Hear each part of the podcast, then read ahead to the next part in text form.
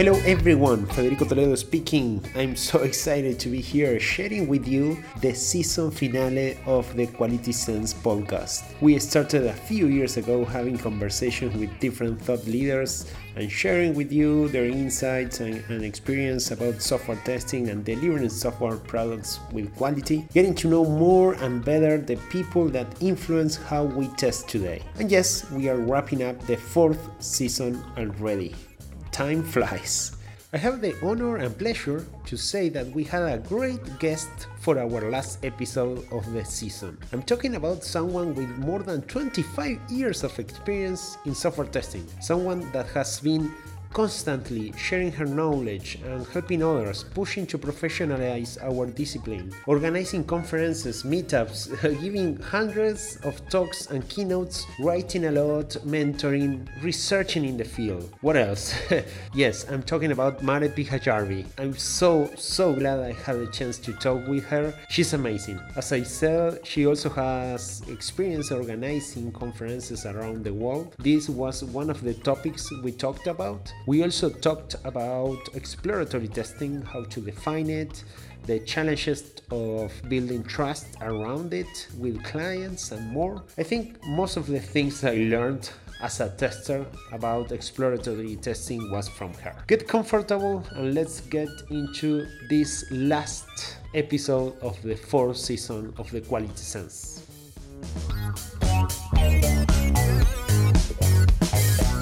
I'd like to thank my team, Abstracta, for sponsoring and helping me to create this podcast. Abstracta is a company fully dedicated to software testing that can work with you to push the quality of your products and processes to the next level.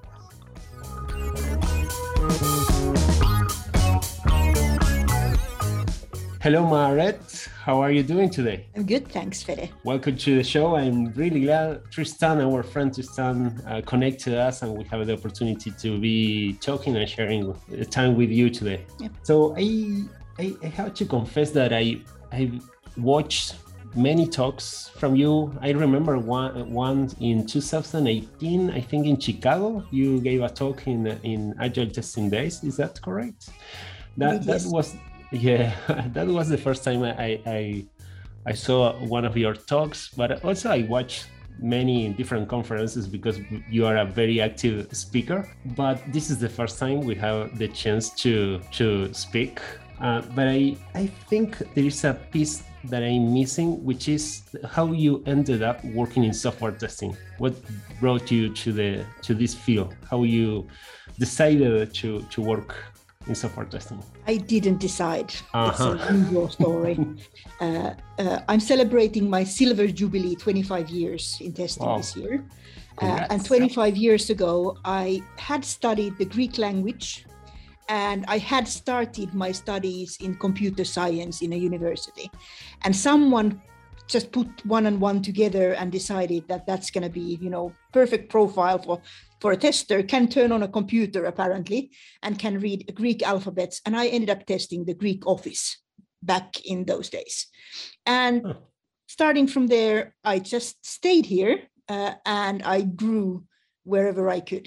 Interesting. Interesting. I, I haven't heard of even one person saying that they wanted to be a tester in most of the cases is by accident, accident or by coincidence i would say and this is another example of that. Excellent. The first topic i wanted to to learn more about uh, your perspective is related to organizing testing conference. Not only speaking at testing conference but also organizing. What, what's your experience organizing conferences? Yeah i started organizing probably kind of like a, probably around 2000 uh, just for kind of like community things locally in finland doing meetups and and wanting to kind of learn from from other people around me. And organizing was just a perfect way of you know finding people that you want to hear tell you how to do that thing. So i would contact them and ask them to speak and and and that was my way of, of learning. And i ran the local finnish testing community for over 10 years here. Uh, then i decided that maybe finland wasn't the only place i wanted to learn in and I started organizing an international conference. I worked together with a developer uh, Adi Bolboaca from Romania. Uh, we kind of just got inspired uh, over some open space where we met and uh, we talked about organizing this this testing conference that wasn't for testers but it was about testing so for developers product owners uh, testers all of us getting together to talk about themes around uh, testing. And that's how european testing conference was born. So five years i spent on running european testing conference. That was kind of like an experiment. And I combined with European Testing Conference, I also combined a lot of themes around uh, making sure that we have developers and testers both represented, but also having uh, uh, genders represented, having uh, other aspects of diversity somehow represented. And I was trying to investigate if this whole pay to speak, basically the idea of uh, paying your speakers rather than making them pay their own travel so that they can speak on your stage, if that would somehow change the face of the conferences. So it was a whole experimentation platform for five years. And now there is a, a whole movement of people uh, pushing to that idea of avoiding conferences that make you pay to speak, right? Well, there's at least a conversation ongoing. Yeah. Uh, I'm not doing too well myself on avoiding those conferences. I just make it visible that I join conferences sometimes that are paid to speak. And I would really like to see that change. But as an organizer of one of those conferences and having taken actually some of the risk and, and some of the losses related to those risks, uh, I now believe that maybe the speakers don't have the full picture uh, of, of that in, in conference organizing. And while uh, having to pay to speak, having to pay your own way to a conference where someone else makes money out of that, it feels a little unfair and it's not maybe the best uh, speakers for the audience that is paying. Uh, I believe that uh, there is actually less money to be made out of conferences uh, unless people are willing to pay significantly more than they nowadays are uh, for getting that learning in, in conferences. Yeah, I understand what you mean. And also, uh, it's important what you mentioned that uh, making that visible, because in many cases, I, I, consider the some situations where I decided to pay to go to a conference and to speak because it, it was convenient for me. Uh, but I made the decision and because I knew it was that way. So making that visible and having conversations about that, I think it's it's better for everyone to to know what we are supporting or, or why and how we are attending a conference. Yeah, cool. But also, it's kind of like um, not all of us have that choice. Yeah, coming from a low income family, it's not like I felt like I always had that choice unless someone paid uh, or it was conveniently local so that I could just go without having to pay relevant amount of money, it was not really an option. So I think uh, we need to understand the, the social dynamics a little bit more around the choices that we're making, because otherwise we end up just promoting basically the same people, usually the people already in a power position, and we lose some of the voices. Uh, like I did one talk at some point saying that anything that I say should be kind of, you know, like just don't take it, you know, probably whatever advice I have, it won't work for you because I have acquired so much status over the years. Like the cloud, the level of, of status that I have is, is quite high. So I can go and say to developers, like, you know, I'm not writing a bug report. And, mm. and that's fine. But someone else doing that, they're likely to be escorted out of the building. Yeah.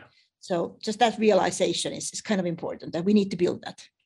Yeah and also having the the opportunity to co-organize with some friends in Uruguay a conference with a very different um, business model, I would say, to to make it sustainable.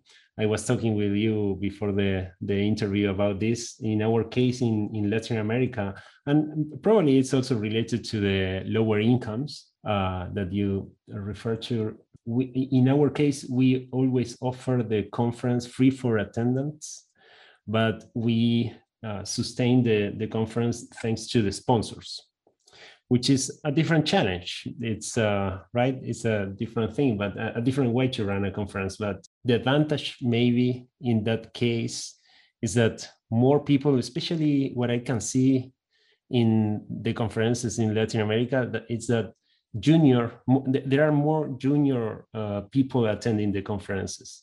Here in the states uh, in the conferences that i have attended typically you see people with more experience because they are already in the field and they have they can earn enough in order to pay or they or maybe their companies uh, pay for for that. But uh, it's not the same in other places of the world. So we have to find what's best for our, our communities, for the communities where we are, are running the conferences, right? the big thing that I was trying to do uh, over uh, organizing conferences is this idea of finding speakers uh, in a way that uh, would be more inclusive so first of all, I think it's ridiculous as a conference organizer looking at it nowadays that we are selecting speakers usually based on their writing. Writing and speaking are completely different skills. And yeah. yet we are selecting speakers based on what they wrote, kind of the, the marketing material they were able to produce, rather than the, the contents and the experiences that the person really has and can bring to that stage and is allowed to even share. And the other part is, is that uh, we tend to repeat the same things definitely there's many places where i can repeat the same message uh, and it's a new audience so it needs to be repeated. But also there's a lot of great content that never actually gets to be visible or we don't get to distribute it in the same way because we don't help the newbie speakers enough. So that's a dynamic that i really wanted to change as an organizer you know uh, apart from the from the conference what we found interesting I, I, I, think you mentioned that you run a similar thing there in finland but uh, having meetups as a safer space like uh, fewer people and maybe you can have more frequency a meetup every month so you can bring more speakers and you get to know them and you give them the opportunity to rehearse their uh, speaking skills right? So in, in, our case it was like a, a way to give the stage to new people and then invite them to participate of the annual conference. Because we already knew how they perform speaking in front of a smaller group and how they spoke. Um, yeah. Is there anything you see missing in testing conferences today? I think we are still speaking too much from the tester's perspective and not enough from the testing perspective. So, uh, in this world right now, I feel like product owners are the new test managers, and we don't see product owners in testing conferences. Uh, developers do a lot more testing than, than they used to and they are a very very small minority in any conferences with testing topics. It's a growing minority but it's still a minority. So i feel like um, uh, maybe the missing part is somehow the intersection of, of how widely testing actually impacts organizations and how different people look at it from well whatever positions they hold I've heard many times things like uh, testing is not sexy enough to bring those uh, other roles interested in the in the in the topic. So, do you have any strategy to make the topic or the conference more appealing to developers, product owners, or someone else? So, I don't know if it is that it's it's not interesting enough or uh, lucrative enough. Maybe it's more about what kind of things around testing we talk on on there. So mm-hmm. practical cases, how we do things, examples, especially uh, from uh, real companies doing testing, are generally a lot more interesting than uh, somebody telling that they read a book and now they think that uh, testing is somehow connected to whatever they read last and and we have this kind of like um, well we have many different brands or different types of talks that we usually stage in conferences and and making choices on those probably would help us uh, bring a more equal crowd. But then again, I also like the fact that we've always had these like, you know, safe corners for testers where we can go and say that we're sometimes having trouble being so alone and being so different. And it's so refreshing to be able to be with people who know what that feels like when you have to always kind of hold back on the joy that you get on the bug that you found because the other ones actually they don't get the same joy out of that bug. The bug is more of a nuisance. So so you're always filtering. Your every day is that filtering. And it's just going on a community that allows you to to show you know your true emotions in a way. Uh, you also need that. So maybe it's more of, of uh, we need these breaching places but we also need those those corners where it's okay for us to be kind of you know amongst same kind of same kind of think, thinkers. So in that bubble which uh, gives us the energy of, of again you know trying to constructively take things further. Yeah maybe attending different type of conferences with different goals in mind. One is to feel safer and to share these emotions and these uh, experiences more from what we do every day and in other conference maybe is learning and emphasizing with other roles. Like okay this is how a developer presents their their uh, learnings or this is what they are worried about or i don't know. Uh, but at, at the end of the day we can get a lot of benefits from also as as a tester to uh, attending different type of conferences as well right? Yeah definitely. I've I haven't been only to testing conferences, and I don't talk about testing only in testing conferences. So I've at least already had the chance of going around. But I'd say like that for a typical professional, it's not like you get to go to multiple conferences a year. If you get to go to one every five years, that's already quite good actually. Not everyone gets to go uh, continuously. Well free conferences online things on your own time definitely. Or even at the company hours if it's you know sometimes a couple of hours here and there and it's a, a well built story and not an expensive one definitely get to go. But uh, it's not like we get to choose tens of conferences so that we get all the different dimensions.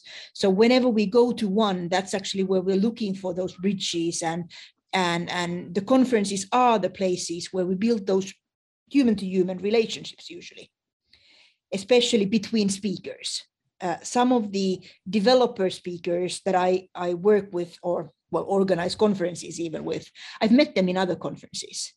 Mm-hmm. And those bridges, uh, the organizers need to be intentional about those. Interesting, very interesting. Maaret, another topic I wanted to cover with you, it's uh, one of the things that I know in those almost 25 years you have been researching a lot and sharing a lot, which is exploratory testing. And maybe to start helping the audience to level up and having the same idea, how do you define exploratory testing or how you explain it? I've been really looking for the right way of explaining it because it's not an easy thing to do. Uh, definitely, the core of it is learning. So, uh, whatever you are doing right now and you're learning from it, it has an impact on whatever you're doing next. And other than that, uh, what you're focusing on is results. So, what I nowadays try to explain it as is that there's this kind of like results gap thinking in perspective of an organization there's a certain level of results we want from our testing activities be them testing before production or testing while in production we want to have certain level of information knowledge actionable information about quality and, and whatever is going on in the organization. And uh, then there's the gap. There's a gap between what we'd like to have or what we would need to have and what we actually have. And that gap is completely invisible. Sometimes it's very small, and, and exploratory testing is just kind of going that extra mile. Like especially Agile makes these promises of you know other mechanisms than exploratory testing, where we are really carefully in small scale designing continuously in a particular way, and that gap would be smaller. But there still is that gap of uncertainty, and uh, exploratory testing is trying to get to that gap. In some organizations, it's a really big gap and others it's a very small gap, uh, but it almost always exists, I would say. In many cases, when we were trying, you know, uh, when we were working uh, for a customer, mainly when it's a new company and they don't know us yet as well, and maybe we are building the trust, right? Um, many cases when we explain that our preferred approach for this particular case is uh, having an exploratory testing approach they will miss the control the the coverage or how you know you tested enough, right? Is that something that you also faced when you are mainly in that stage where you are building the trust? Yeah, I do face that a lot. Uh, to some extent, uh, well, the older or more senior I get in this industry, the less I have to struggle with that. It's just saying, trust me, nowadays works. But I've had to deal with that a lot of times over the, the 25 years. Uh, I remember this one particular organization where there was a project manager who just didn't feel like testing was work that anyone would do voluntarily. So if I said I'm going to do exploratory testing, it must mean that I'm having coffee because no one would test if they are in their right mind. That was the, the mindset. And what I did for about a week is, is that I wrote really detailed notes and, and visualized, kind of like organized and visualized my notes in particular kind of exploratory typical structures that, that uh, we create. And I created so much material that it would have taken him more than a week to read it like the results of my week of work. There was like a high level picture, but also the details of everything that I thought while I was testing.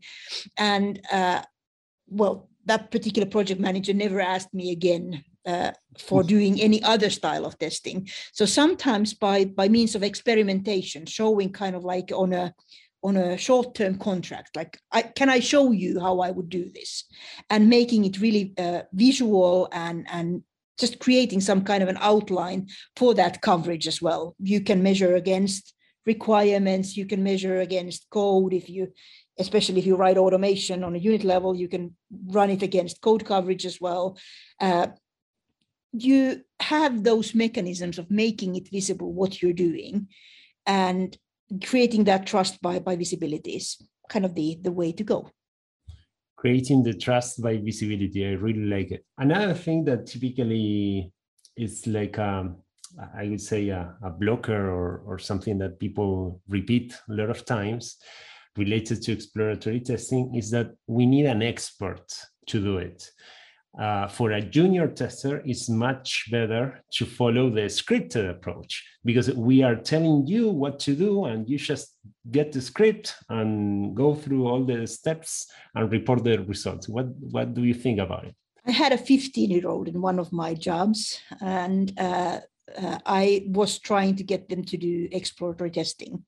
And then their dad, who was a developer in the same company, interjected and required scripted approach. Uh, it didn't last very long before I corrected them again, but we got this like a moment of, of the two things side by side, kind of like during short time frame in a very early career stage.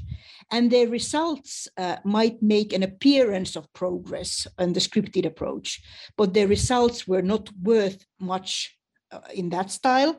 Whereas in exploratory style, where we would regularly get around a whiteboard and, and make sure that he had learned about the application and had a better sense of what is meaningful out of those results.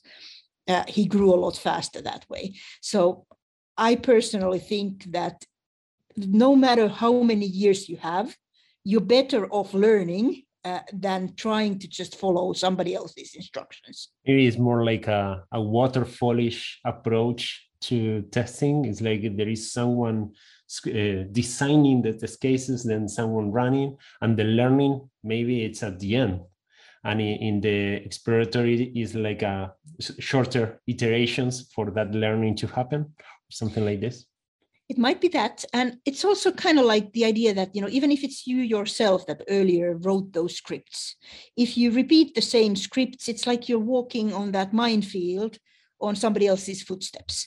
And since somebody was planting new mines somewhere your previous footsteps might be a good you know place to look at but you might actually want to just you know intentionally take steps just a little bit sideways and and with the same amount of time invested do something more than you could do if you just followed the same the same footsteps.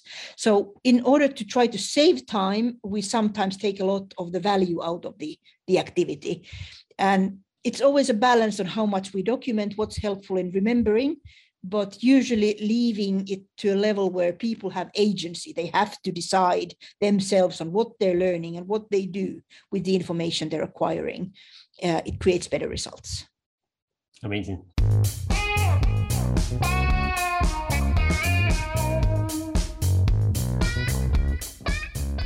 Quality Sense podcast, where you will have the chance to improve your sense for quality by listening to some leaders who are amazing at what they do in the software industry.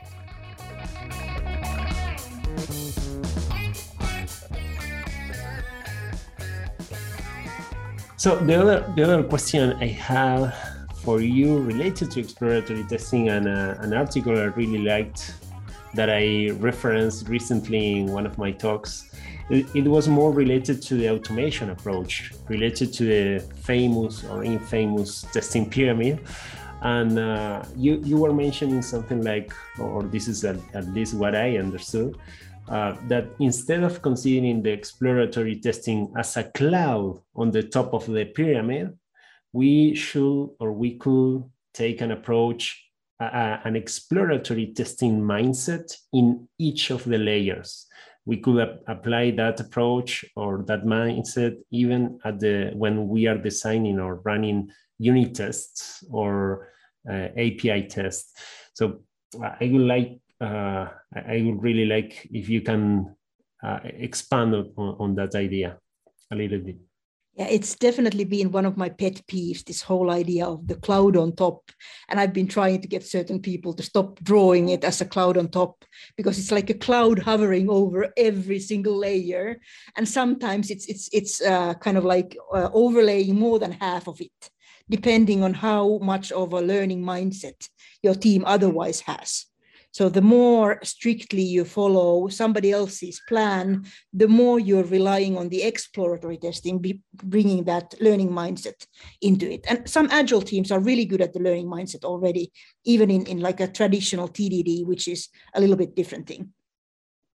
So I've been doing on conference stages, I've been doing uh, presentations on uh, doing this on, on API level, uh, doing this on unit testing level, and uh, one of the most recent exercises that I've been building in the last couple of weeks is, is one where we use uh, GitHub Copilot as the programmer uh, in a pair, like, well, actually a trio, because that's the third person in this, this pair or group ensemble. And uh, he writes all the code, and we're supposed to do all of the testing and, and then doing exploratory testing to figure out if whatever the Copilot created for us was worthwhile and uh, if there is something that is actually missing in order for us to build the right solution uh, with uh, our, you know, uh, Copilot is, is uh, AI that writes you code, or it looks like a search engine that searches bits and pieces of code somewhere. But still, kind of like figuring out whether that works and, and whether it's the right solution for your problem, whatever the code is that you end up with uh, it's a bigger part of, of the, the future than, than what we maybe have thought about. I'm really curious about how would you explain the coverage that you are getting by doing that, that experimentation? How big is the gap of information that you have uh, as you were explaining before, right? Because as we are talking about machine learning, an algorithm, writing code automatically, so the possibilities are, are endless, right? Yeah, but also we're writing kind of small pieces at a time usually. Uh, it's it's a very specific uh, algorithm that we're generating for a particular purpose or a very specific program that we are creating for a particular purpose then the question is about do we really understand the problem the problem that i've been now playing with is uh, roman numerals and it's interesting. I had this one uh, guy from Spain that I was was pairing with, and he was like, "Oh, I am a total, you know, domain expert on this one. They teach us Roman numerals in school. And, and he was impressive. Like, uh, given a number, uh, he could just turn that into Roman numerals without a reference. Seriously, he could, and I could not. And I'm like, wow, that's awesome. But then we discovered that uh, there's numbers that are above certain limit and uh, that you can actually also handle that the school system never taught. But there's information online. Uh, there's fractions that can be oh. handled, which again, the school system never taught him. So he was a domain expert in a certain way. Also, we discovered there's five different ways of generating Roman numerals, five different rule sets, so to speak, in Excel as a reference. So looking for kind of like we, we went through this kind of like five uh, layers of oracles from works as implemented to works as we thought it should works as we thought it should, and actually we went and did some research to uh, also kind of like having reference implementations to having also error cases handled. We, we went through all of this in, in an hour. And it's, it's, it's kind of an interesting thing because uh, what I've learned over the years from research basically is that uh, we kind of in hindsight, if we look at production bugs, the bugs that escape to production, if we look at them and, and we create a fix and then we think of how we could test them, over 90% of them could be reproduced by a unit test. So I think that's one part of the gap that we're trying to actually get to on the unit level so that we could get to that 90% level rather than having to find it all on the on the higher higher layers so getting to that you know small scale and and doing careful work on that smaller scale and leaving behind some kind of artifacts that help us also maintain that level when we're making quick changes. I think that's a, a big thing that we need to learn to do better in the in the future. But it's never just unit testing uh, because not all bugs can be found with unit level approaches. So we also need the other layers. Yeah absolutely now I, am I'm, I'm thinking about the problem because you you you say it's important to find the problem and to understand what you you are trying to improve. Where are you trying to improve the uh, the specific unit to generate the Roman numbers? Because you that was generated by an autonomous uh, assistant, right? That probably is being used by so many developers at the same time how can we contribute to that? If you find a, a, a bug in that particular case you can solve it in your generated code. How can you get that learning back to the source? So other developers using the same assistant can also improve because i'm thinking about a, a very uh, bad future where we are using an assistant that is introducing bugs everywhere and nobody's giving feedback to that algorithm, right? yeah, and it is really then, uh, well, multiplying uh, the bugs. And again, Roman numerals is a it's an easy kind of like a play example in the sense that uh, there's definitely a lot of openly available solutions. So I could just Google for some of those solutions and test them as well. But they very often actually come without tests, so they are not delivered with tests necessarily. Or some of them are delivered with TDD style tests that might still not do a very good job on on even covering the the scenarios that we might want to cover on the unit level. Yeah, it's a it's the same case than copying and pasting uh, baggy code from some repository uh, in the internet, right?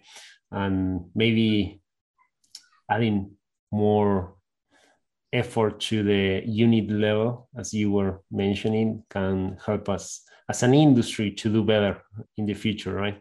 Yeah, it probably would. Cool. I have a, a very generic uh, question to try to wrap up this uh, part of the interview, which is from your experience, what's the most effective ingredient for a successful testing strategy? I've been trying to figure out for years what the strategy really is, and I'm not sure if I understand oh. that uh, in, in practical terms, at least.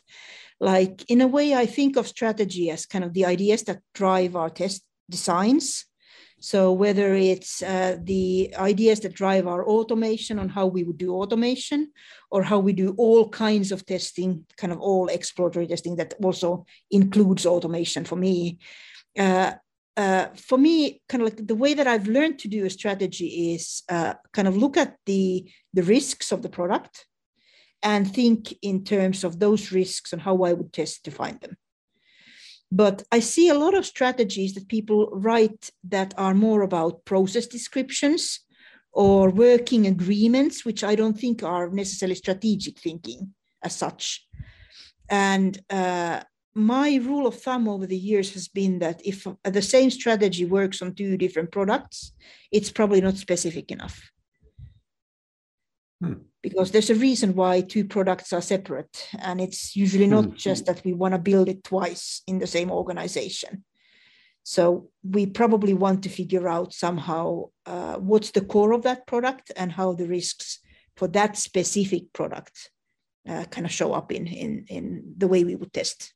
So probably one of the things that we have to realize is what's the specific things that apply to this context, to this project, that are different from the previous project that I was working on. So I'm not even sure if it is about the context. Like we've been talking about context-driven testing for years now, and and we kind of like have this idea that uh, there's somehow contexts are different, but actually what we're saying is people are different, and some people today with their today's capabilities are able to do certain things and they are not able to do other things. So is, this, is it then strategy that we say that okay we'll you know we'll accept that the 15 year old doesn't yet know how to program?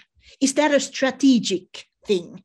Or is it just more like uh, just facing whatever are the facts of today and and the strategic thinking is more on kind of like we are growing our competencies towards something else in the future. So uh, i find that uh, thinking in terms of strategy hasn't really helped me. Thinking in terms of short term long term has helped me. Uh, thinking in terms of uh, uh, growing individuals and uh, benefiting uh, on group level the, the skills of today in a group that has helped me. And appreciation of, of the good things we are capable of doing today even though they are not perfect that has helped me a lot. So a lot of times i go to an organization and uh, i'm like oh my god like this is so bad like this is so awful. And then I'm, I'm i need to ground myself in saying that actually they've been able to make releases on some kind of a fairly regular cadence. Maybe with more pain than i would like to be you know enduring myself. Maybe not in ways that i think this group is already capable of. But looking at what they're doing they are mm, as a matter of fact not capable of doing those before someone injects those ideas in so so kind of moving teams rather than thinking in terms of of a strategy that we're right now applying uh, creating working contracts just replacing that word in its entirety if possible is is what i would advise people to consider because we've made it kind of like a almost like a template that we're trying to apply on everything. And then we layer the contexts uh, making it fuzzy enough not to be practical anymore so if I create a strategy, it's about kind of what's the product, what are the risks of the product, and how would I test? What are the specific testing activities that I need to have in order uh, to address those risks that I identified? And I usually do that in an exploratory style, which means I don't do it before I tested. It's an outcome of the testing I did. It might be a midway outcome, but it is not starting the testing. It is uh, a continuous description that is finalized when I'm done with testing rather than the other way around. And as I understand from what you just said, uh, understanding those things can help you understand the needs, uh, the skills that you need in your team, and accommodating or preparing or helping the people to get those skills if they don't have them. That's yeah one of the key things for success right? Yeah and we're always kind of like we're balancing uh, our efforts today between uh, being individual contributors who are productive and then being people who are making others better by being generative kind of like generating better individual contributions. And we're balancing uh, the short term kind of benefits today and the long term benefits in a year or two. So we're always balancing like i like I see in front of my eyes like four different areas, and I'm always trying to do all four of them. Maybe that's how I think of strategy nowadays, that I want to make sure that we're ready for the future, but I also want to very much live in, in, in today, both on an individual and on a team level. So with those quadrants, you can plan different activities and different things in order to move your team forward, right? Yes, and again, I also can make sure that uh, it's not just kind of like you know one quadrant isn't one person's job, but everyone gets to be a little bit in all of the quadrants because that's how we grow when we learn to actually cover all four quadrants on an individual level. Uh, that's probably going to help us us grow as professionals. I really like how you connect uh, quality, strategy, and everything also paying attention to how your team and your in the, the, the individuals in that team are also growing. This is uh, this is amazing, an amazing way of uh, considering all the corners of our job, right, and our responsibilities. Thank you for that. Maaret, one final final question for you. If you have to recommend a book, it could be about software testing or any any other topic you like uh, which one would that be? This is a really difficult question in the sense that uh, uh, there's kind of like a couple of categories of books that I would generally go and recommend. Uh, the new book from Kristin Jackvony uh, on, on the complete software tester, I would definitely recommend that as a, a good overview on, on what's going on in testing.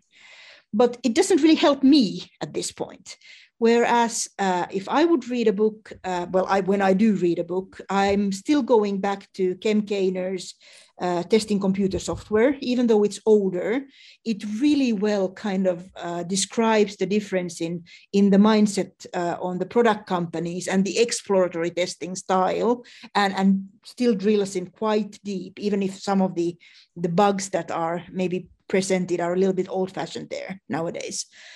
And uh, if uh, I'm looking more on the, the, the, kind of human side, uh, then uh, Crucial Conversations is an absolute read for any professional.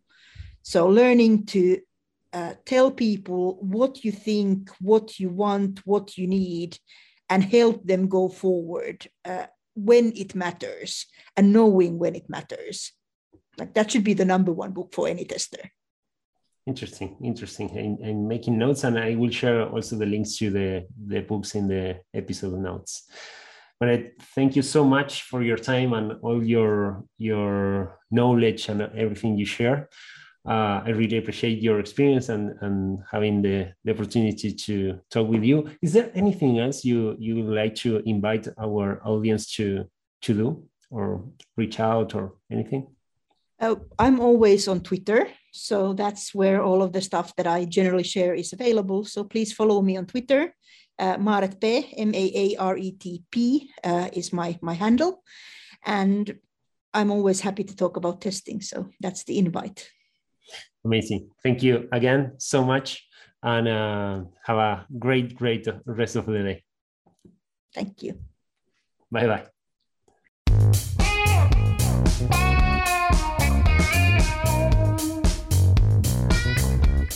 I hope your sense for quality got better after this conversation.